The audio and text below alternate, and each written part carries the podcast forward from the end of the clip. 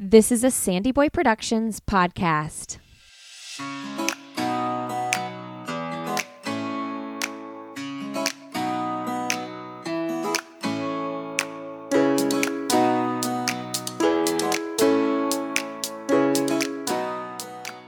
Hey, everybody. Welcome to Why Is Everyone Yelling with Lindsay Hein.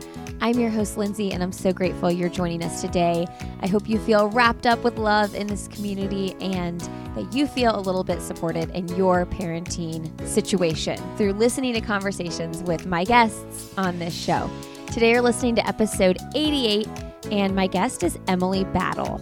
Emily is the executive director for Let Me Run, which is a nonprofit wellness program that inspires boys to be themselves, be active, and to belong. They have a comprehensive curriculum that applies the power of running. You all know I love running. The program encourages boys to develop their psychological, emotional, and social health in addition to their physical health. This is such a cool program. I don't know if many of you have heard of Girls on the Run, which I had heard of for a very long time. As the mom of four boys, I was wondering if they had a program like this for boys. And they do. And Emily is the executive director of this. We talk about the importance of this connection that they create in the community at Let Me Run. And Emily is also the mother of two boys herself. So it's a great conversation on changing the societal narrative about being a boy and a man and becoming a role model and example to others. This episode of the podcast is supported by Shoott Photography. If you need to get some summer pictures taken, book Shoott now. It's so easy. They are in 60 locations around the country. It's free to book an appointment, and then when you get your pictures back from your 30 minute session, you can just decide which pictures you like. They start at just $15. And um, when you use the code SandyBoy at checkout for those pictures, you will get a 15% discount as long as you buy up to five pictures or more. Uh, great photographers, great settings. I'm sure they're near your location since they're in 60 locations around the country. There's actually three or four different locations where I live alone where they shoot in different areas. So lots to choose from. Go to shoot, S H O O tt.com. And when you purchase your pictures from your awesome session, I know you're going to have, use the code SandyBoy at checkout. All right, friends, and if you are loving this podcast, please share it with your friends, anybody who you think might enjoy it, and leave us a quick rating and review on iTunes or Spotify. That is a huge help in potential new listeners finding us. All right, friends, enjoy my conversation with Emily Battle. Well, today on Why Is Everyone Yelling, we have Emily Battle on the podcast. Welcome to the show, Emily. Thank you so much. I'm excited to be here. Yeah. So you are are you in Charlotte, North Carolina? Yes, I am. And I hear are you down the road in Raleigh? Yeah, down the road, just a couple hours. yes, exactly. Yep, I am here in Charlotte. Okay, that's so cool. Well, Emily is the executive director for the nonprofit organization Let Me Run, which I'm so excited about because uh, as a runner myself, I've been running since I was 15. I've always known about Girls on the Run, but I've never known about Let Me Run until actually recently uh, somebody told me about it like a couple months ago. And um, I have four boys myself. So it really makes sense for me to know about this organization. Let's start with you, though, Emily. Tell us a little bit about your background. Sure. So, I actually, like you, am a runner. Um, and I started more with the uh, sprinting in high school and, and middle school and stuff, but it's always kind of been a, a part of my life so yes, I'm I'm now the executive director of Let Me Run. Um, I moved to Charlotte, North Carolina, about six years ago. Um, my husband and I were in New York City before then. I have two young kids who um, I have a girl who is six years old and a boy who is three. Um, so neither of them are at the appropriate age for any of the programs yet, but they will be soon. And um, yeah, I mean, I think for for me, um, my career has kind of gone from the corporate side of things to now the nonprofit and the running side, and it's been an exciting ride um, to be able to combine my passion for running um, with some of the youth development and nonprofit background that I've been able to pick up along the road in my career as well. So um, that's a little bit of of who I am and what I'm doing now. I would like to say I'm still as much of a runner as I was in my past, but um, children and life have changed that a little bit. So I kind of live vicariously now through the boys in the program and, and some of the coaches, but um, it's always been a passion and will remain so. And hopefully one day down the road, I'll have a bit more time to dedicate to it again. I think it's all about like, there's different seasons in your life that it makes sense to do more of one thing and more of another thing. And, you know, I, I try to find other terms than seasons because I feel like that's such an overused term. But I, it is mm-hmm. so true. And I think that sometimes we put pressure on ourselves. Like, I yeah. should be running more. I should be doing this more. And I'm really trying to get rid of the should in my vocabulary. So I like that you're just kind of like, it's going to happen again one day. Yes, exactly. I, and I agree. You know, if you think of another term besides seasons, please let me know. As I think whole demographic who would love to find an alternative word, but um, it's just you know, it was great for um, certain seasons in my past. You know, I was in grad school and single and all the time in the world, and yep. hopefully there'll be another time where I can incorporate it in. Um, so when you lived in the city, did you move to Charlotte before you had kids or right after you had kids? I was about six months pregnant with our first. Okay. So I've been talking about, you know, getting out of New York for a while. I think for both my husband and I, we met up there, but it just, New York happened upon us as opposed to, you know, being very deliberate of we want to live in New York City. And then as New York can do, it gets its teeth in you and it gets harder to leave, but then also it turns to a point where it's also really hard to stay from a lifestyle perspective. So we kind of cast a net to some cities. And um, when we got pregnant, it was a good kick in the butt to get out of the city. And so um, Charlotte kind of really checked a lot of the boxes for us. And so we came down here and, and both our kids were born down here. Did you, do you have family in Charlotte? Um, I have one set of parents who are here, and um, my husband and I both actually went to UNC Chapel Hill. Oh, okay. It was a little bit, you know, we had connections and a network down here.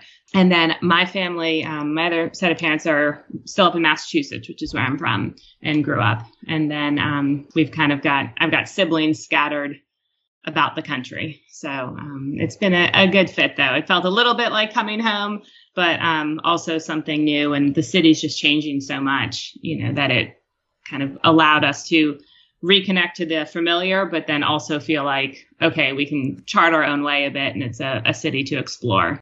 Um, tell me a little bit about your work with the New York Roadrunners.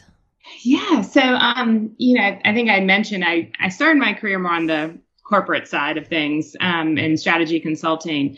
And then um, I knew health kind of in all its forms was something of interest to me, you know, starting back in, in high school or so, um, but never really having a clear vision of how that would take root and how that would play out in a career, knowing I, I wasn't going to go the clinician route. And then kind of as I thought through that, um, nonprofits really started to appeal to me as well. Um, and kind of that feeling, especially coming out of consulting, of wanting to feel like there is a visible and tangible impact of of what I was doing, which I think sometimes you miss when you're just consulting and you're jumping from engagement to engagement. You don't see a true result um, sometimes in the work. And so when I was in grad school, um, I got very into running, um, and you know I kept kind of struggling with what am I going to do after this. Um, and people always say, you know, follow your passion and the yeah. money follow, which I I laughed at because there was not a chance I was going to be a professional runner. So I'm not quite sure how the money would ever, uh, of any amount, would ever come to be. And, um, you know, so I'd gone back to consulting and I was running a few Roadrunners races each month for the most part. And one day I was just on their site looking at some race photos and I went over to the careers side of the website and there was a post. Um, and two weeks later was my first day there. Um, and it was, you know, probably an understatement in many ways to say that it was a dream job. Um, you know, both at the time, just the culture there and the people I got the chance to work with. You know, it's one of those days or one of those places that, yes, it's work and there were some crazy times and schedules and stuff, but um, it was enjoyable to go there every day. Mm, that's um, so cool. And so um, I my time there was really spent um, on the philanthropic side. So, you know, most people know it as the organizer of the New York City Marathon. Um, it is, in fact, a nonprofit, though. And so it is a community running organization that, yes, it has these very large milestone races, but it also puts on free programming for youth around the country. And so my focus was more on um, the foundation side and the raising money in order to put on those free programs for kids. So I worked with many charities around the country to help um, enable them to fundraise for their own organization by using the New York City Marathon to do so. And then um, over time, I also came to organize and run the international running part. So all the international tour operators who would bring thousands of runners each year to New York to participate. Um, I manage those relationships as well. So um, again, I, I, look back very fondly on my time there. And um, even when we moved down to Charlotte, actually, I continued with them remotely oh, for did? about three. Yeah, and would just travel back up there, you know, kind of as needed, and at least once a month to uh, to spend time with the team. Oh, cool. Yeah, Team for Kids. How does that work though? Like, it's they have programs for kids all over the country. How does that mm-hmm. work? Yeah, so so Team for Kids that you mentioned is actually the internal charity team of New York Roadrunners that's adults who sign up to fundraise to get entry into gotcha. the New York City New York City Marathon. Um, and but the all the money they raise goes to the youth programming. Okay. So uh, the programs, um, most of it's called Rising New York Roadrunners, and they're partnered with schools or school districts across the country to put them on, typically as part of their school day. Um, and the kids run certain miles during the year and earn up to certain milestones as well. Um, from what I remember, and when I left there in 2018, most of the programs or a lot of the programs were in the New York City area, but in fact, they were um, all over the country. And, and oftentimes it was a PE teacher who might adopt it and bring in the program to the school, mm. or it was another teacher administrator at the school. Okay, so when you found out about Let Me Run, obviously your experience made a lot of sense for this program. Mm-hmm. Um, tell me about how that fell into place. Yeah, so I we as I mentioned, we moved down to Charlotte, and I I kept the New York job, but I always had my eye on the market here in Charlotte, um, trying to figure out what makes sense, what do I want as my next career step. You know, it was truthfully a little hard to swallow of walking away from a subject matter that I just loved and that didn't really translate to much down here in Charlotte. So I just kept an eye out. And then after I had my second child, I decided to, that was the right time to part ways with Roadrunners because the travel would, would get more difficult. And so I took a few months off just to, to try and figure it out. And that was at the exact time that Let Me Run and just launched a search to find a new executive director. And so they reached out, and it did really feel like is a great career challenge for me, but then also to bring in all those components that I've come to love and enjoy in my career from the running, the health, and the youth development piece. So it was kind of a you know, a no brainer, um, at least on my side, that um, it was a great fit and a good next step.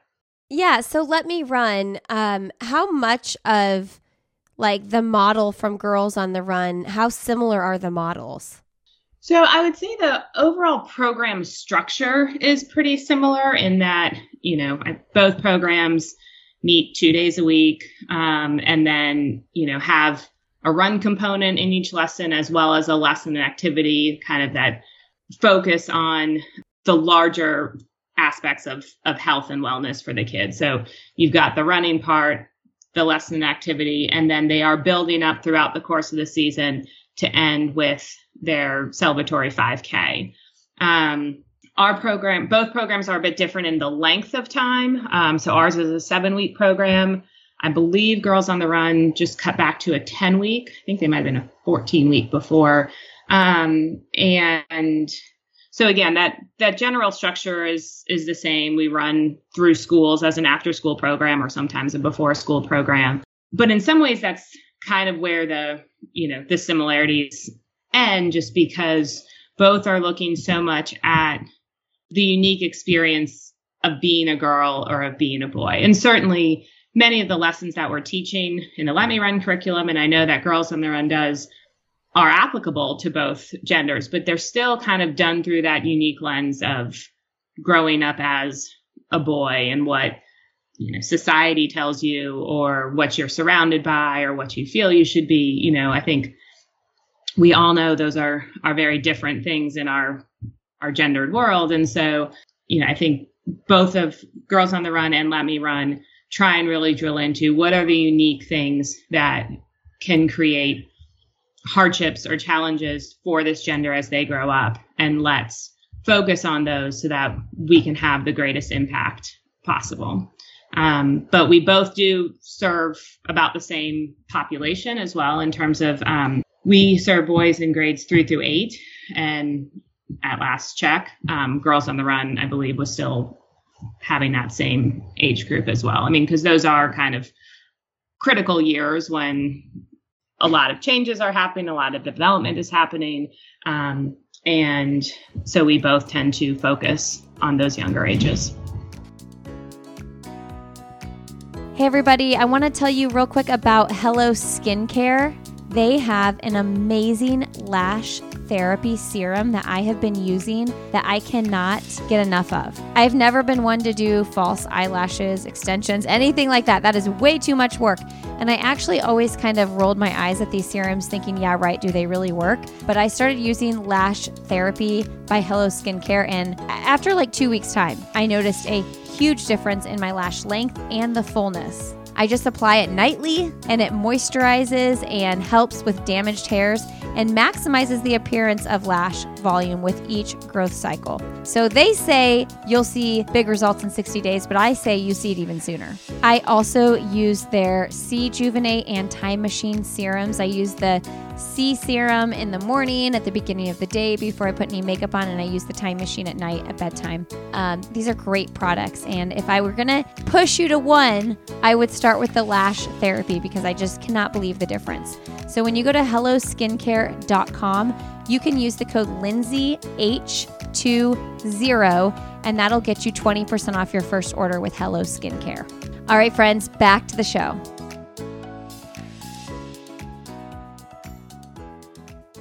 Yeah, so let's talk about boys.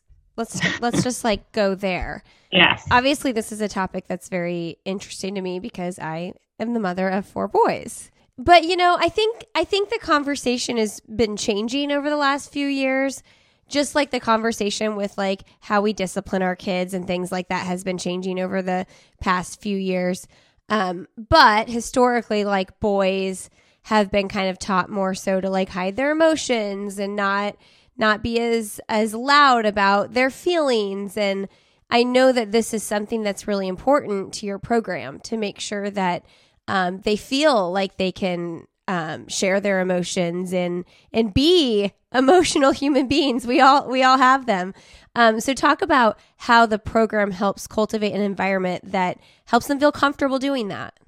Yeah, absolutely. So we call it the boy code is what you know you're kind of mentioning that society tells boys and what what I see as the boy code is this restrictive and limiting societal framework thrust upon boys, kind of telling them what they should be, how they should be, what they should look like, what success looks like if you're a boy. You know, and it reinforces many of the negative expectations on boys too that, you know, oh, they're wild or they're aggressive or they're disruptive or they can't pay attention or sit still. And, you know, we, um, the research actually shows that, you know, boys are more emotionally expressive at birth than girls are.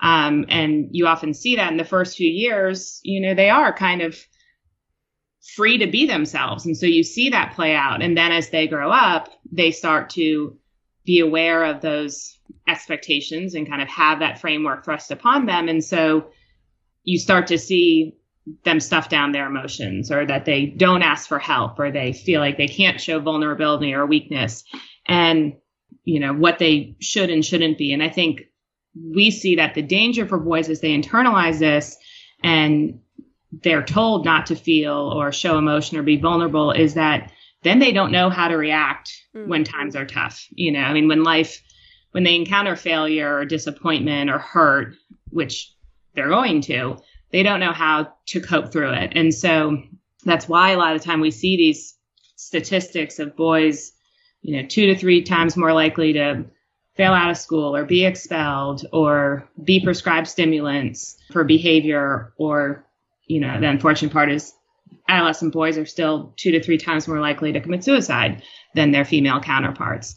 And so we aim as Let Me Run to break that boy code and to help boys kind of develop their emotional toolkit so that they can navigate through those challenges. And so, you know, that they can ask for help and they can develop meaningful relationships and they can express emotions besides anger and frustration and that they can be a good friend and that they can see what special skills they have to offer even if it's not what society is telling them you know they need to be or must be or or whatever. So you know and i think we look at it as investing in our boys and especially at this young age to develop them with that toolkit and that healthy mindset from a social emotional and physical health is only going to benefit society on the whole. You know, it'll benefit that individual boy and his family, but you know, then they can become, you know,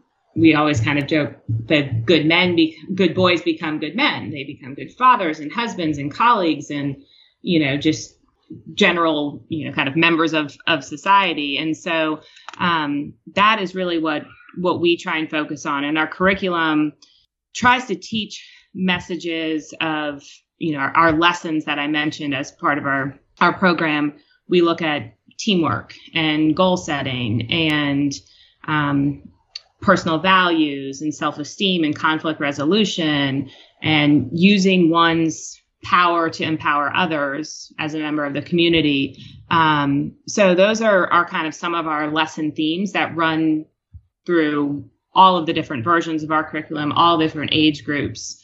Um, I would say those themes we then make specific and kind of palpable and, and digestible for each age group as we're dealing with them.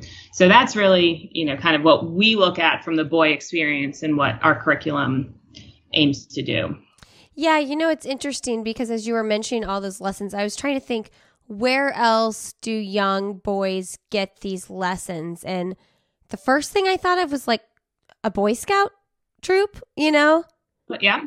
Like, cause, cause typical team sports, you're going to do the sport.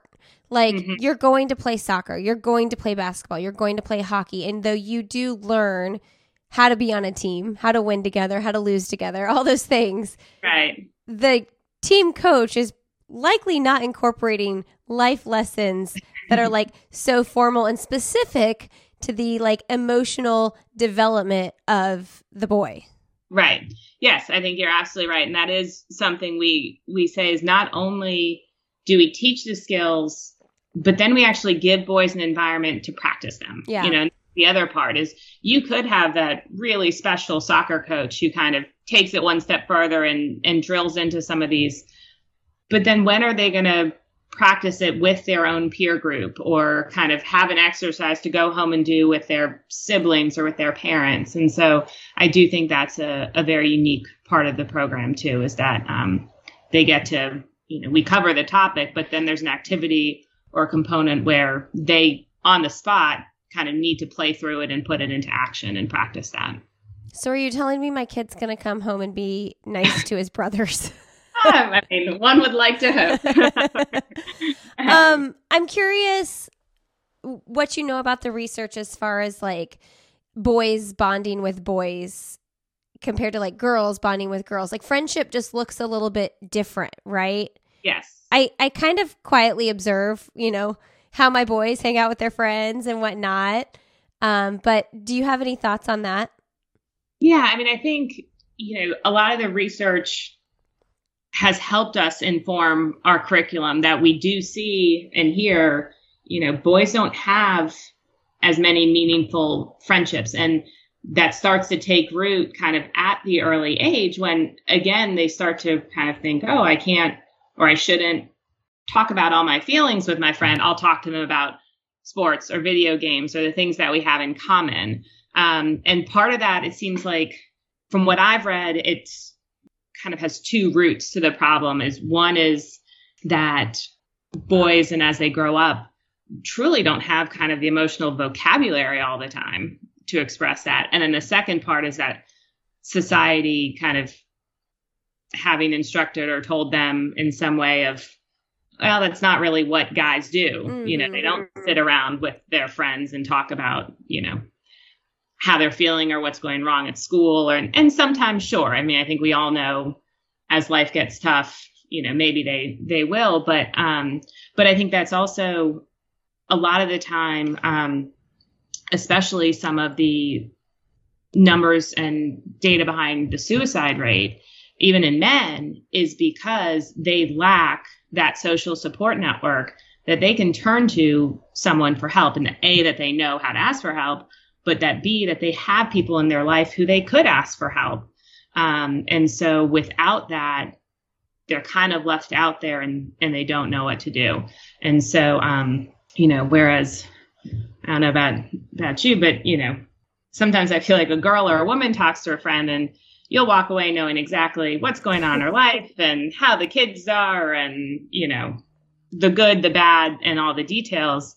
Um, you know whereas a guy can sit and go have a beer with a friend and come home and they've kind of covered nothing in their lives they talked about the sports they talked about and i think it's that ability to communicate and so um, that seems to be the reason behind a lot of the statistics that we see. Um, so that again is kind of why our curriculum is does try and focus so much on that emotional vocabulary, but also that connection and and friendship that they can see as well. Um, you know, I'm I'm curious your thoughts on the, you know, okay, so old school way of thought, like boys will be boys, you know, they're rough and rowdy and blah blah blah. And now you see all these people with their cute little shirts on their kids that say like boys will be respectful and kind and you know like okay my boy's not going to be like that boy or whatever but as the mom of four boys um they are rough and rowdy and yeah. that doesn't mean i'm not going to work really hard to treat them to be kind and respectful um but boys will be boys. So in that regard i'm curious like your thoughts on um you know you're you have a boy you're running this program. Let me run like your thoughts on that statement and how we can navigate it and like nurture it's okay to be rough and rowdy but like these things are also extremely important. Right yeah so there's a great um phrase that i've heard our our founders say that what we're really about doing is nurture the nature of boys. Um you know that yes and since i have one of each i can say they're very different you know i think just innately as two genders they're very different and there there are differences. And so i think there's absolutely a way of you know i always say my daughter from day one was just very active. You know she didn't she's always moving.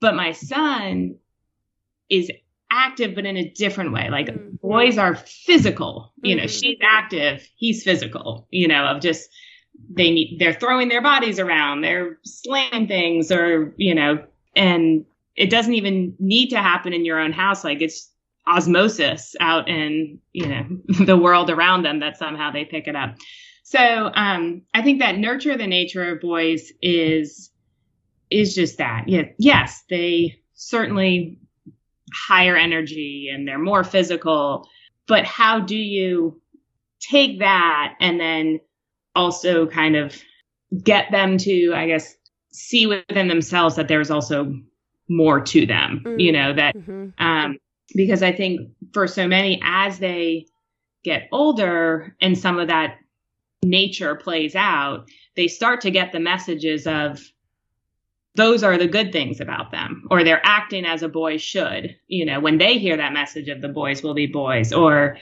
you know, they're I don't know, they get in a fight and someone tells them, you know, great job, you're so strong, or, you know, something like that, those messages start to surround them more and they're getting nurtured kind of negatively on that side. How can we take that and instead kind of supplement it with the other parts of who they can be, if that kind of makes sense? Um, to us, I think that's how we try and, and frame it. It doesn't, there are absolute differences and no one's denying that. It's more of, I guess maybe what we're looking at is it doesn't have to be all or none, you know, that it's, you're either all these things. And so check you're acting as a boy should, or you're not. And so you're over in this other category. Um, I mean, what our mission statement now is, is talking about teaching boys to be their best selves. And so what does that look like? And I think that's as a, a parent too, all we kind of hope for is,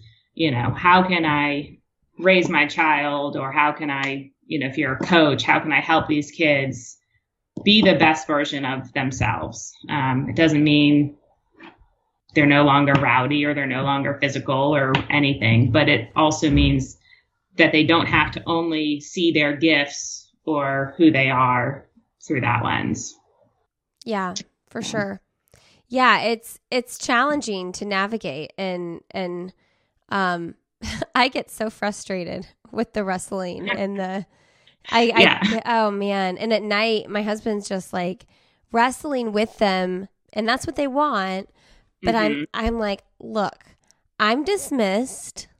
I'm not a part of this. And when you're done and you've calmed everybody back down, I will re-enter the situation. yes. I'm dismissing myself though, because I yeah. also grew up with three gr- with sisters. Like I was one of three girls, and um, it's just so foreign to me. But um, you know, I I'm curious how you all have seen running help teach them like communication and and those kinds of skills like we were talking about like what does the running part have to do with it? Yes i think you know running was is kind of the best physical medium that we could use to teach these lessons. Um, and i think the first is that it's such a great sport for goal setting. You know it's it's a very clear measurable um, way that you can set a goal and measure your achievement and and progress toward that goal. And that's a big um, one of our big lessons in all of our curriculum. So I think that's a, a great one. Um, certainly, there's you know what we all know and have read about the mental health aspect of running and and the endorphins that will provide. And for immediately previous conversation with you know boys just sometimes bursting with energy, what better way to kind of help get them that out, especially at the end of a school day or even in the beginning of a school day. But then also, you know, running allows us to, one of the things um, that we do try and focus on is the difference between internal competitive spirit and kind of the external competition in addition to the teamwork and support. So what we try and focus on and one of the differences between Let Me Run and Girls on the Run when it comes to that end of season 5K, even is ours is a timed event. Okay. Theirs is not. And so again, it's because we've used that as goal setting throughout that they've done, you know, a one mile time trial and a two mile and then another one mile to see their progress and then to set their own personal goal for their 5K and their the time that they would like to try and achieve. So that's a, a critical component for us. Um, but then also, so running allows you to do that, but then it also allows you to be that great team member and that support. So, you know, the boy that finishes his two mile time trial in, you know, 13 minutes will go back and run in his teammate mm. who's still out there and running it in, you know, 22 minutes. Um, and that's so, so, that's good. a big thing. He was able to push himself and go at his own speed, but then also to see, well, look at my teammates who are still out there and they're pushing through and I'm going to run out there and, you know, help them and support them. Um, and then I also think, you know, one of the things for us is we're hoping to set these boy on a lifelong healthy habits and um, healthy lifestyle and living. And so, I think running is one of the great sports for that because you know, it really requires zero equipment, um, you know, other than some shoes and the, the body that you have. And then um, it can be a social thing, but it can also be independent. You can kind of do it anywhere. And so if we're talking about trying to ignite a passion or an interest for these boys that they can carry with them, that's a great one to be able to do. So I think those are kind of the main reasons we've chosen running as that channel through which the, the lessons are taught.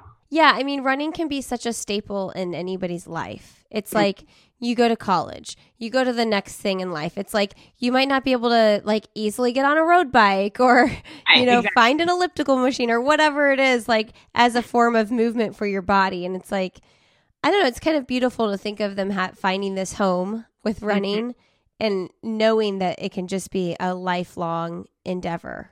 Right, exactly. Because, I mean, you could be, and running is also, think of most sports, not all certainly, but, you know, for a lot of them, running is an element mm-hmm. in them too. And so we often find boys in the program, they do our program in the fall, but then they go play soccer in the spring. You know, it also is just a good thing to continue their own um, fitness. But I, the beautiful thing that I have seen play out with running is, um, again, a lot of the boys, they do let me run. They're playing other sports outside the program. But for a lot of them, they're not as active outside the program, or maybe they, you know, they haven't been making the other teams. And so they kind of think of themselves as, well, I'm not an athlete or I, you know, I'm, I can't do much of that. Um, but then they get out there running and they see their own improvement and they get committed to it. And kind of a light goes on in their head of, oh, I'm actually pretty good at this. And this is something I can do and I can do it on my own. And I don't feel like you know, I'm letting down a team or whatever it may be. And so um, that's been really great. I feel like each season there's kind of, you know, often one or two kids on a team that you just see the first day they're out there walking, kind of didn't have much confidence in themselves. And then over the course of the season, they start to really realize, like, I'm actually, you know, maybe I'm just not a basketball player, but I can be a really good runner. Um, and they can carry that with them as well. Hey, friends, do you love sunglasses like I do? If you love sunglasses, you have to check out Goodr if you haven't already done so. They have functional, fashionable, really fun, loud colors, also really simple colors as well. And they don't slip around or fall down when you're out and about on the go with your busy, active life. My favorite that I wear all the time are the Breakfast Run to Tiffany's. I also love their aviator shades. And when I do like running races, I like to wear really fun, loud colors because why not? You can go to goodr.com and use the code Lindsey15. That's L I N D S E Y 1 5 for 15% off your order. All right, friends, back to the show. Okay, so I know you guys are kind of expanding. Where, mm-hmm. like, what locations? I mean, how many locations are you in? If someone is interested in trying to make this happen in their community, what's the process? Yeah, so we are still building back a bit after COVID. Um, sure. Prior to COVID, we were in about 25 states and close to 40 regions across the country. Um, we suspended all of our programming from the spring of 2020 until fall of 21. Okay. Um, and we had looked at, you know, do we move to a virtual offering? And we heard overwhelmingly from parents of boys that was not what they were interested in. Their, their boy was not going to sit in front of a, another screen or, you know, kind of be motivated on their own to do so. So we are now, we're back in about 19 states okay. right now and about 25 or so regions um, across the country. So we are hoping to first step is to get back to kind of where we were with our geographic footprint and serving as many boys across those regions as we used to. But, you know, we've been really fortunate that so much of our growth over the past 12 years has been more of a responsive growth to people seeking us out because they would like to bring the program in. And it's I like to think it's quite easy to do so. So if you'd like to start a team at, you know, your son's school, or you can also just start one at a community site. So if there's a, a park nearby and you think, oh, well, the neighborhood kids would, would be interested in this, um, you really just reach out to us. We have an expansion director who works with everyone who's interested in getting a team set up. Um, and it's, you know, really just what you need are usually that one parent champion who's the one, or it could be a teacher at a school or a principal administrator, um, but kind of someone who's going to go through the necessary steps to, um, you need to find two coaches. It's about 10 to 14 boys on a team. And then most part, we need to find a community 5K typically to enter. Some of our regions have, once big enough, will put on their own dedicated mm-hmm. let me run 5K. But as I said, since ours are timed, it's much more intensive to put on a, a 5K with the timing and all of that that's necessary. So with areas where we only have a couple teams, we find a community race that we can ju- that our boys can jump into. So really, that's it. When you find the coaches, get the word out. Um, you know, there's different principal acknowledgments and stuff that need to come from the school administration to agree to hosting the program. Um, and then you just get the word out and and get the boys registered. And we partner with folks through that whole process to get them into the registration system, kind of hold your hand through it, train the coaches for you. All of that our national staff will do.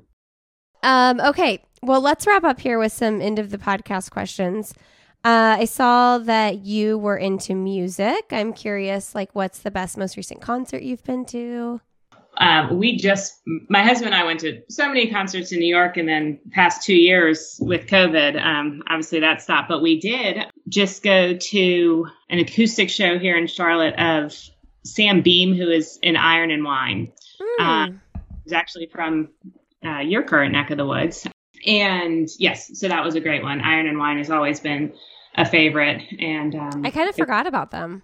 Yeah, he did kind of. It was just just him and the guitar, not anything else. And it was a, a Sunday night show, which I think we're still proud of ourselves for getting to. Committing to that, yeah. Um, so a, a, nice quiet acoustic show is just perfect for it. Yeah, Sunday scaries go away. I've got plans. Yeah, exactly. And so now we're looking at you know kind of some of the lineup of different things coming this summer. Um, now that I feel like things are more open and such that we can really start to jump back into that. Um, okay, what's the best, most recent book you've read? The most recent one, I just, um, I always tend to have a, a, book going on. Um, I read Somebody's Daughter. It's the memoir by Ashley C. Ford. Oh, um, okay.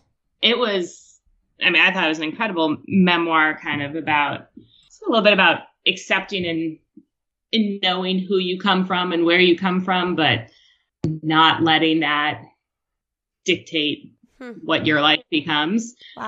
Um, and then I also saw it as kind of her search for, you know, unconditional love and acceptance and the realization I think that we all get to of you have to give that to yourself first before you're going to really find that given to you or that you'll be able to accept it from someone else. So it was a great one. It's it's heavy at times for sure, but it was a great read. I'd recommend.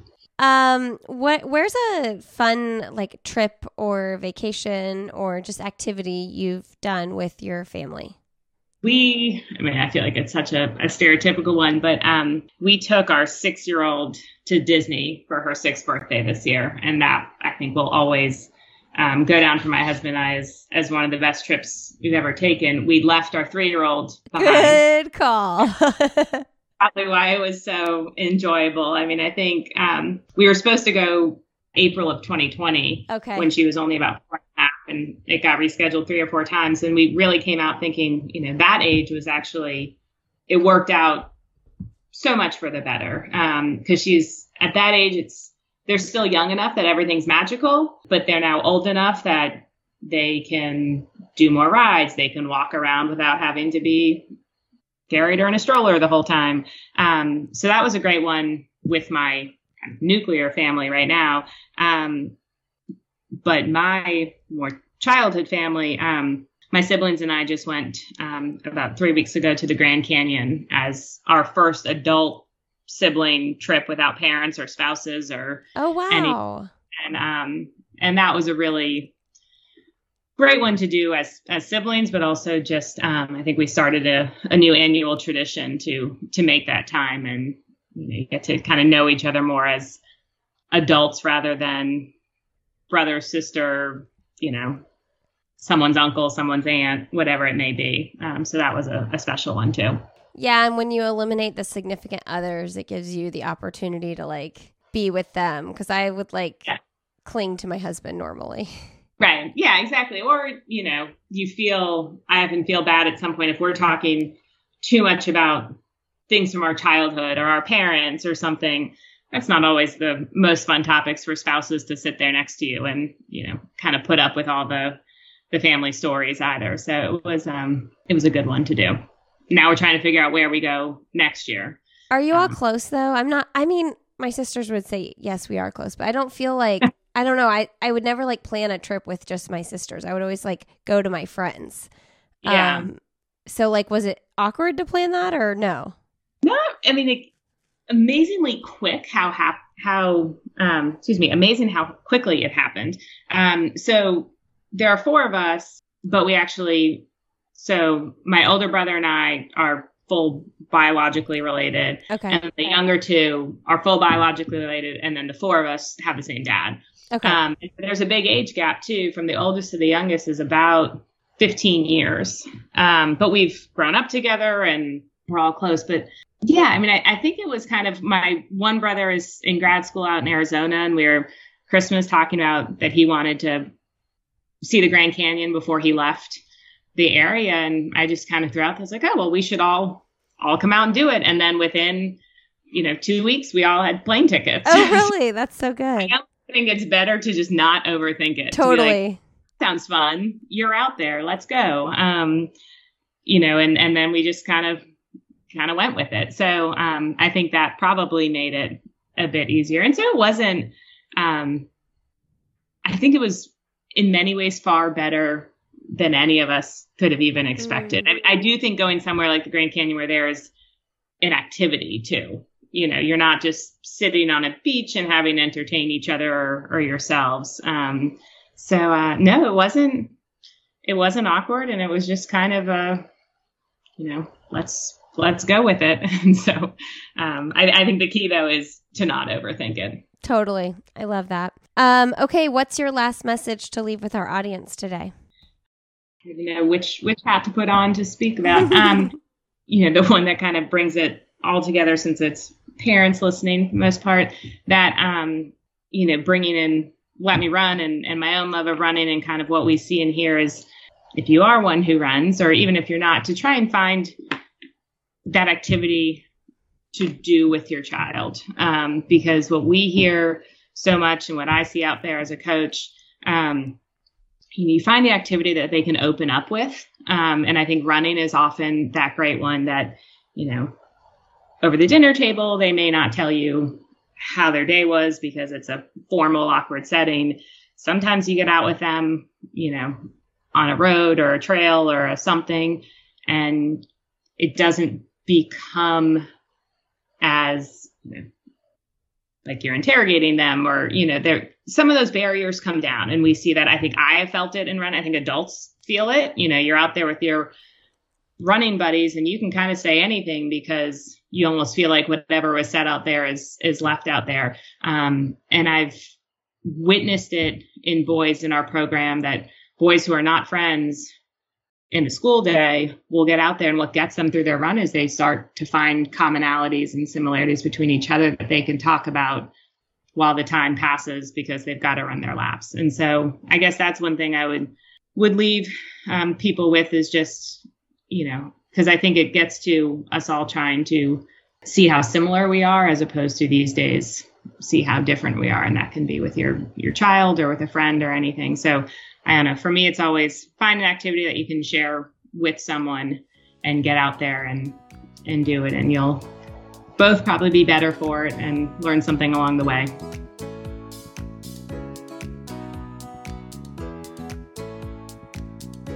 All right, everybody, thanks for being here today. Thank you, Emily, for coming on the podcast. So excited to learn more about Let Me Run and all the work you're doing there. You all can learn more about Let Me Run when you go to letmerun.org.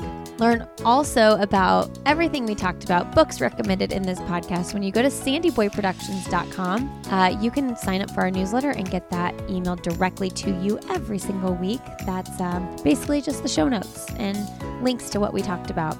We did add a new podcast to the Sandy Boy Network. It's called Ready to Run. If you are into running at all, um, we have a doctor of orthopedics and a doctor of physical therapy hosting this show and it's really great. I'm really proud of it. Our Sandy Boy Productions team editor, Emma Benner, is doing a wonderful job with that as well. So go check it out, go subscribe, leave them a review. Leave us a review first, though, if you haven't done so. We would love that on iTunes or Spotify. Thanks for being here. Have a really great rest of your day, and we will see you next week on Why is Everyone Yelling?